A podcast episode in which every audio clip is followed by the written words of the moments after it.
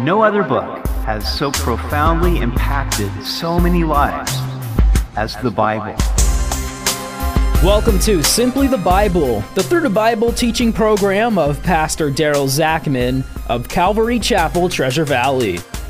Today we see where Israel fails to drive out the Canaanites so the Lord won't drive out the enemy for them. It's a total setup for failure.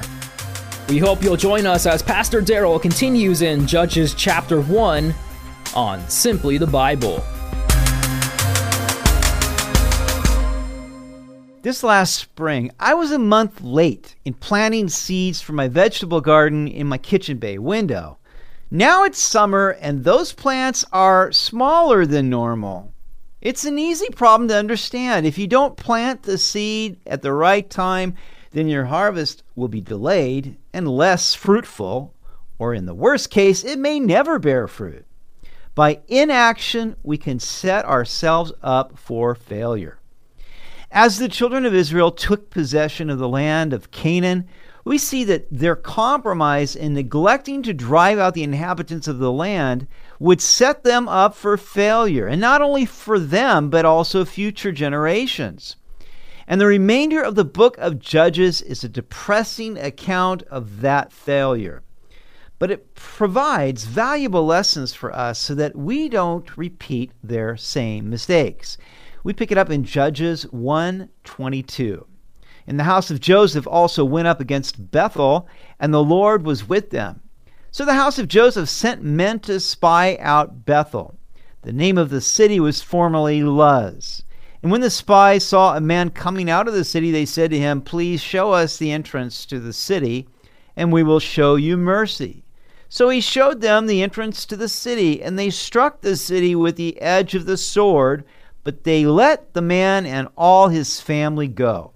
And the man went to the land of the Hittites, built a city, and called its name Luz, which is its name to this day. Now in Joshua 12:16, we're told that Joshua had taken the city of Bethel, but the Canaanites seem to have reoccupied it. And as the house of Joseph, that is Ephraim and Manasseh, attacked it a second time, the Lord was with them. That's the secret to success in any endeavor. Because if God is for us, then who can be against us?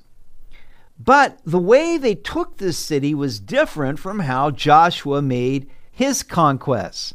They spied on the city and found a man coming out. Then they offered him freedom if he would show them the entrance to the city. With this intel, they then took the city. Now, their plan seemed to have worked, but when they let the man go, he built another city by the same name among the Hittites. Now, was this what God commanded? God told them to utterly destroy these cities and leave no survivors. When Rahab hid the spies at Jericho, she showed faith in the Lord, and when her household was spared, she lived among the children of Israel. She is even included in the genealogy of Christ. But this man showed no faith in the Lord and instead dwelt with one of the nations that God commanded Israel to destroy, the Hittites he transplanted this heathen city of Luz in a new location. The house of Joseph, rather than exercising the courageous conquests of Joshua, was already on the road of compromise. Verse 27. However, Manasseh did not drive out the inhabitants of Beth Shean and its villages, or Taanach and its villages, or the inhabitants of Dor and its villages, or the inhabitants of Ibleam and its villages, or the inhabitants of Megiddo and its villages. For the Canaanites were determined to dwell in that land. And it came to pass when Israel was strong that they put the Canaanites under tribute, but did not completely drive them out. Now we enter a very depressing record of failures, beginning with the tribe of Manasseh. In each of these cases, Israel failed to drive out the enemies of the Lord as he commanded them. The reason given is that the Canaanites were determined to dwell in the land. Well, of course they were. We can't really blame the Canaanites for wanting to stay in their own cities and homes. These were strongholds. But didn't God know that the Canaanites had strongholds when he commanded his people to destroy them? And didn't God already tell them that he had given them the land? Their failure was not on God's part, and it wasn't because of the strongholds of the enemy. The failure was on the part of Israel who lacked strength and courage to finish the task God had given them. They allowed complacency rather than commitment to determine the outcome. Now, we have enemy strongholds today. Our enemies are the flesh, the world, and the devil. If you have a besetting sin in your life that you haven't been able to conquer, then that is a stronghold in your flesh. In addition, as we look at our government, education, and media, we realize that there are strongholds of thought that are opposed to God and His Word. These are strongholds in the world, and such strongholds are beachheads of Satan. So, are we going to make a peace treaty with them, or are we going to destroy them? Now, I'm not saying we are to go blow up media towers. Unlike Israel, we don't use physical weapons, but spiritual weapons. The apostle Paul says in 2 Corinthians 10:3, "For though we walk in the flesh, we do not war according to the flesh. For the weapons of our warfare are not carnal, but mighty in God for pulling down strongholds, casting down arguments and every high thing that exalts itself against the knowledge of God, bringing every thought into captivity to the obedience of Christ. This is how we effectively wage the good warfare. We don't want to fall into the same trap as the Israelites by making a covenant with God's enemies. Now, when Israel became stronger, it no doubt seemed like a good idea to let the Canaanites live and put them under forced labor rather than driving them out. I mean, that seems so harsh. But God had good reasons for why He told them to destroy them or drive them out rather than taking them as slaves. Many times we think we know better than God. But I have found that God's ways are always right. If we neglect them and go our own way and do our own thing, then it is to our own peril and heartache. Verse 29 Nor did Ephraim drive out the Canaanites who dwelt in Gezer. So the Canaanites dwelt in Gezer among them. Nor did Zebulun drive out the inhabitants of Kitron or the inhabitants of Nahalal. So the Canaanites dwelt among them and were put under tribute.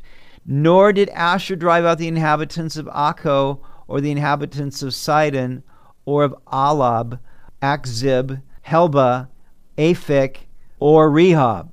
So the Asherites dwelt among the Canaanites, the inhabitants of the land, for they did not drive them out. Nor did Naphtali drive out the inhabitants of Beth Shemesh or the inhabitants of Beth Anath, but they dwelt among the Canaanites, the inhabitants of the land. Nevertheless, the inhabitants of Beth Shemesh and Beth Anath were put under tribute to them. And the Amorites forced the children of Dan into the mountains, for they would not allow them to come down to the valley. And the Amorites were determined to dwell in Mount Heres, in Ajalon, and in Shaalbim. Yet when the strength of the house of Joseph became greater, they were put under tribute. Now the boundary of the Amorites was from the ascent of Akrabim, from Selah and upward. So we see that all these tribes disobeyed God's command by allowing these nations to coexist with them. Then the angel of the Lord came up from Gilgal to Bochim and said, I led you up from Egypt and brought you to the land of which I swore to your fathers. And I said, I will never break my covenant with you, and you shall make no covenant with the inhabitants of this land you shall tear down their altars. But you have not obeyed my voice. Why have you done this? Therefore, I also said, I will not drive them out before you, but they shall be thorns in your side, and their gods shall be a snare to you. So it was when the angel of the Lord spoke these words to all the children of Israel that the people lifted up their voices and wept. Then they called the name of that place Bochim, and they sacrificed there to the Lord.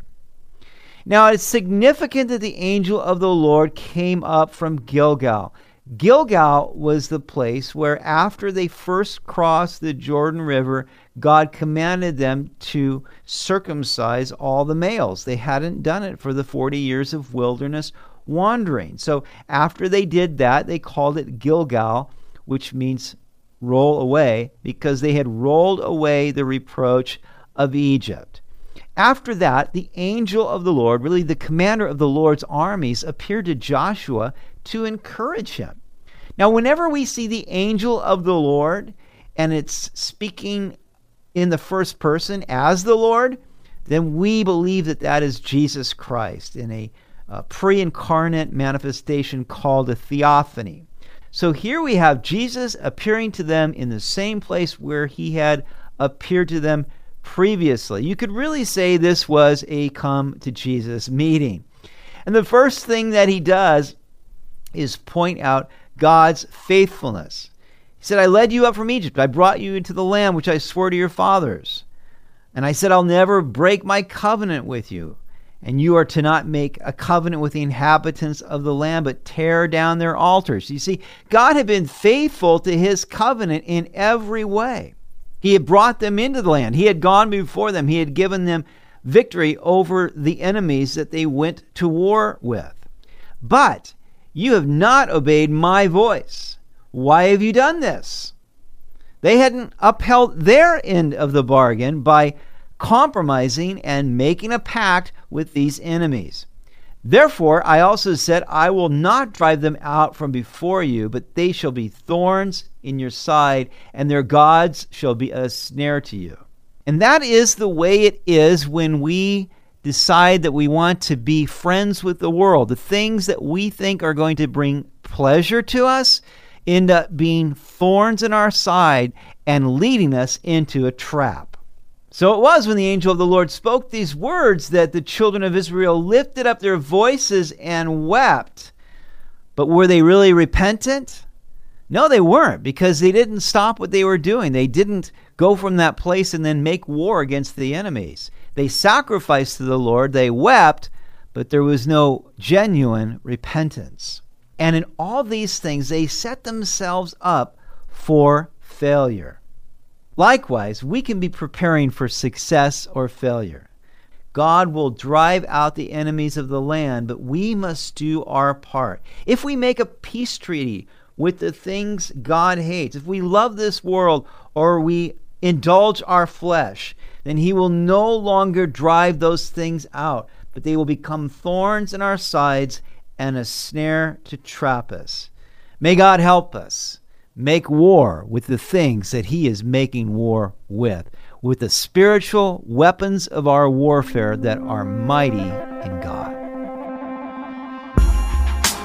You've been listening to Simply the Bible, the Through the Bible teaching program of Pastor Daryl Zachman of Calvary Chapel, Treasure Valley. For more information about our church, please visit our website at calvarytv.org. To listen to previous episodes, go to 941thevoice.com or check out our iTunes podcast. Tomorrow, we will see where Israel turns from the Lord to serve the Baals. This sets up a terrible cycle of retribution, repentance, revival, and relapse that continues throughout this period of the Judges. We hope you'll join us as we continue in the book of Judges on Simply the Bible.